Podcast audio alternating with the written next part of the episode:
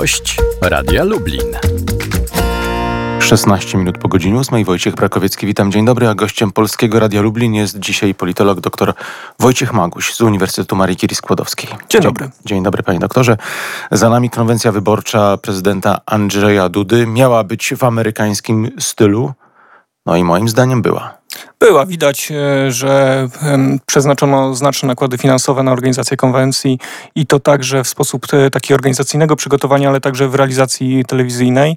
E, widać było, że partii rządzącej Prawo i Sprawiedliwości zależało, by pokazać, że jest to kandydat ich partii. Wystąpienia prezesa Kaczyńskiego, premiera Morawieckiego, byłej premier Szydło pokazały, że Andrzej Duda jest kandydatem marzeń tej partii. E, cała organizacja, cała otoczka była, myślę, dość dobrze przygotowana. Nawet e, może być to pewien pewien znak zapytania dla partii, czy aż tak akcentowanie um, zasobów finansowych, która partia e, i prezydent posiada na kampanię, czy to jest, e, jest dobre rozwiązanie, by pokazywać e, ten swój potencjał na początku kampanii. Niewątpliwie w ten sposób przytłoczyli pozostałych kandydatów. Ta konwencja, konwencja była mm, spektakularna, mm, odniosła swój, myślę, skutek, pokazując, że prezydent jest poważnym kandydatem. Prezydent również pokazał się z takiej strony bardzo otwartej, szczególnie już na koniec konwencji, wychodząc y, między przybyłych uczestników. Oczywiście tak, ale no nie możemy zapominać, że uczestnikami konwencji, widownią, e, byli sympatycy Prawa i Sprawiedliwości. Dobór tych uczestników był, myślę, dość skrupulatnie zrealizowany. Tam nie znaleźli się przeciwnicy prezydenta, krytycy, którzy mogliby wznosić jakieś hasła czy to hejterskie, czy krytyczne. No ale nie temu konwencja służy. Oczywiście, to, to, to pełna, pełna zgoda, więc ta otwartość, no to, to jest pewien element e, e, taktyczny w kampaniach wyborczych. E, prezentujemy się e, jako kandydat e, nie bojący się wych, wychodzenia do ludzi. No tak, też prezydent stara się budować tą swoją kampanię od wielu miesięcy, jeździ po, po miejscowościach, po tych miastach powiatowych, wychodzi do ludzi, ale wtedy także musimy pamiętać, że są to spotkania dobrze przygotowane, żeby nie powiedzieć wyreżyserowane. Na spotkania przychodzą sympatycy. No oczywiście jest to zrozumiałe, ponieważ E, wśród tych krytyków mogą pojawić się osoby, które mogłyby mieć jakieś zamiary e, no nie do końca zgodne, e, zgodne z prawem, które mogłyby zagrozić bezpieczeństwu prezydenta, więc tutaj służby ochrony muszą wszystko mieć na uwadze. Prezydent pokazał otwartość, ale jednocześnie mm, politycy, którzy zapowiadali prezydenta, no pokazali, że to jest kandydat z ich obozu, że to jest kandydat marzeń, kolejny raz powtórzę, ich, ich partii, więc ta otwartość wartość e, nie do końca, myślę, mm, wpisywała się w to taką e, strategiczne zamierzenie kampanii e, pójścia szerokim frontem. Sugeruje pan, że powinni być na przykład zaproszeni goście z zewnątrz? Myślę, że tak, że gdyby wśród mówców, tych głównych mówców pojawił się jakiś autorytet akceptowalny przez całe społeczeństwo, prezydent tutaj mógłby pokazywać, że obok tego swojego zaplecza politycznego, które funkcjonuje niewątpliwie od wielu lat, jest także w stanie stanie e, pozyskiwać e, grupy społeczne spoza, e, spoza tej partii matki, że tak powiem. Brak innych głosów, autorytetów z dziedziny sztuki, nauki powoduje, że, że prezydent wpisuje się w ten obraz kandydata partyjnego, co myślę może być niebezpieczne, biorąc pod uwagę nie tyle pierwszą turę, gdzie wiadomo będzie liczyło się, będzie liczyła się ta konsolidacja elektoratu, co przed drugą turą, gdzie niezbędne będzie pozyskanie e, także tych głosów e, osób niezdecydowanych lub osób, e, którzy nie chcą głosować na PiS z różnych względów, ale którzy może by wybrali prezydenta Dudy, Dudę, gdyby był kandydatem mm, nie tyle bezpartyjnym, co nie, nie tak bardzo akcentującym przynależenie do jednej partii. Wchodzimy tu już mniej więcej troszkę, takie mam wrażenie, w sondaże, z którymi będziemy mieli do czynienia tak mniej więcej do 8 maja.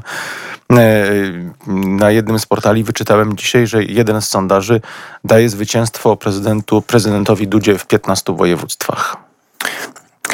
Tak, ale cały czas przypomina mi się e, kampania z 2015 roku, gdzie e, do pierwszej tury bodajże we wszystkich sondażach wygrywał prezydent Komorowski. Więc tutaj musimy pamiętać, że kampania ma swoją specyfikę, że tutaj powinniśmy obserwować pewne trendy e, i mm, sondaże z lutego nijak muszą się mieć do tego ostatecznego wyniku.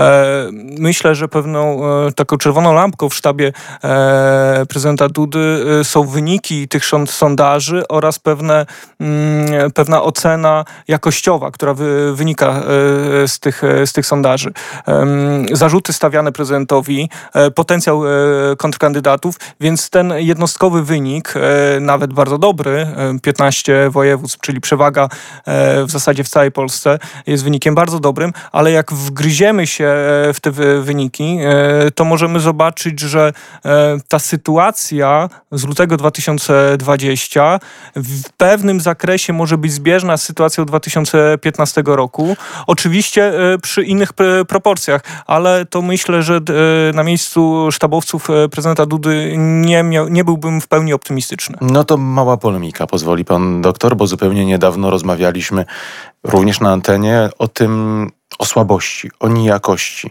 żeby nie powiedzieć byle jakości y, opozycji. Tymczasem pan, pan tu daje opozycji pewnego rodzaju y, siłę, a może możliwość y, konfrontacji, realnej konfrontacji z prezydentem Dudą. Rzeczywiście tak jest, jeżeli teraz pomysłem tak się wydaje, nowym y, całej opozycji jest gest pewnej pani posłanki i na tym znowu będzie się opierało na, na takich właśnie mało merytorycznych przesłankach?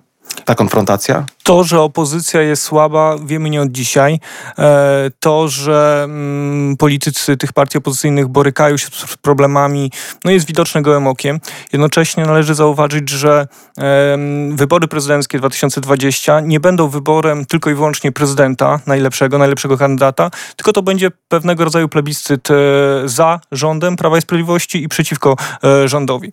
I tutaj trzeba zauważyć także, że by wygrać wybory, szacunki pokazują, pokazują, trzeba będzie uzyskać plus minus milion głosów więcej niż e, liczba głosów uzyskanych przez PiS e, e, w zeszłym roku. Więc to pokazuje, że tym twardym elektoratem jednej partii nie da się wygrać.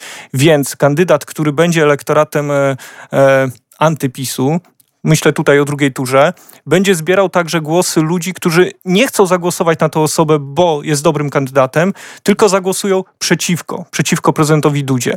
Więc z tej, z tej pozycji ta słabość e, na obecnym e, etapie kampanii kandydatów e, może być może nie być wystarczająca z perspektywy prezydenta Dudy. E, ich słabość mm, w sytuacji, kiedy nie będą e, popełniali jakichś spektakularnych błędów, wpadek, e, może się okazać mm, Mm, nie powiem tyle, nie powiem, że siłą, ale może się, może ich nie dyskredytować.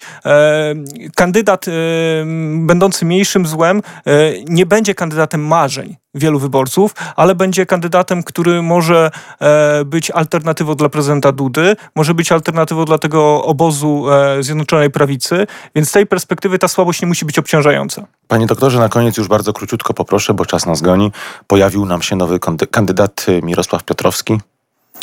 No pojawił się, pojawił się także w wyborach e, parlamentarnych, ale myślę, że pewnym e, sprawdzam będzie konieczność zebrania 100 tysięcy podpisów, no i wtedy, jeżeli się uda e, panu Piotrowskiemu zebrać te podpisy, to wtedy będziemy mogli oceniać jego, jego szanse mniejsze lub większe na poważnie. Do czasu zebrania pomysłów, no tego typu kandydatur będziemy mieć, myślę, że jeszcze e, co najmniej kilku, więc e, może tyle jako komentarz. Wojciech Maguś, politolog z Uniwersytetu Marii Curie-Skłodowskiej. Dziękuję panie doktorze. Dziękuję bardzo.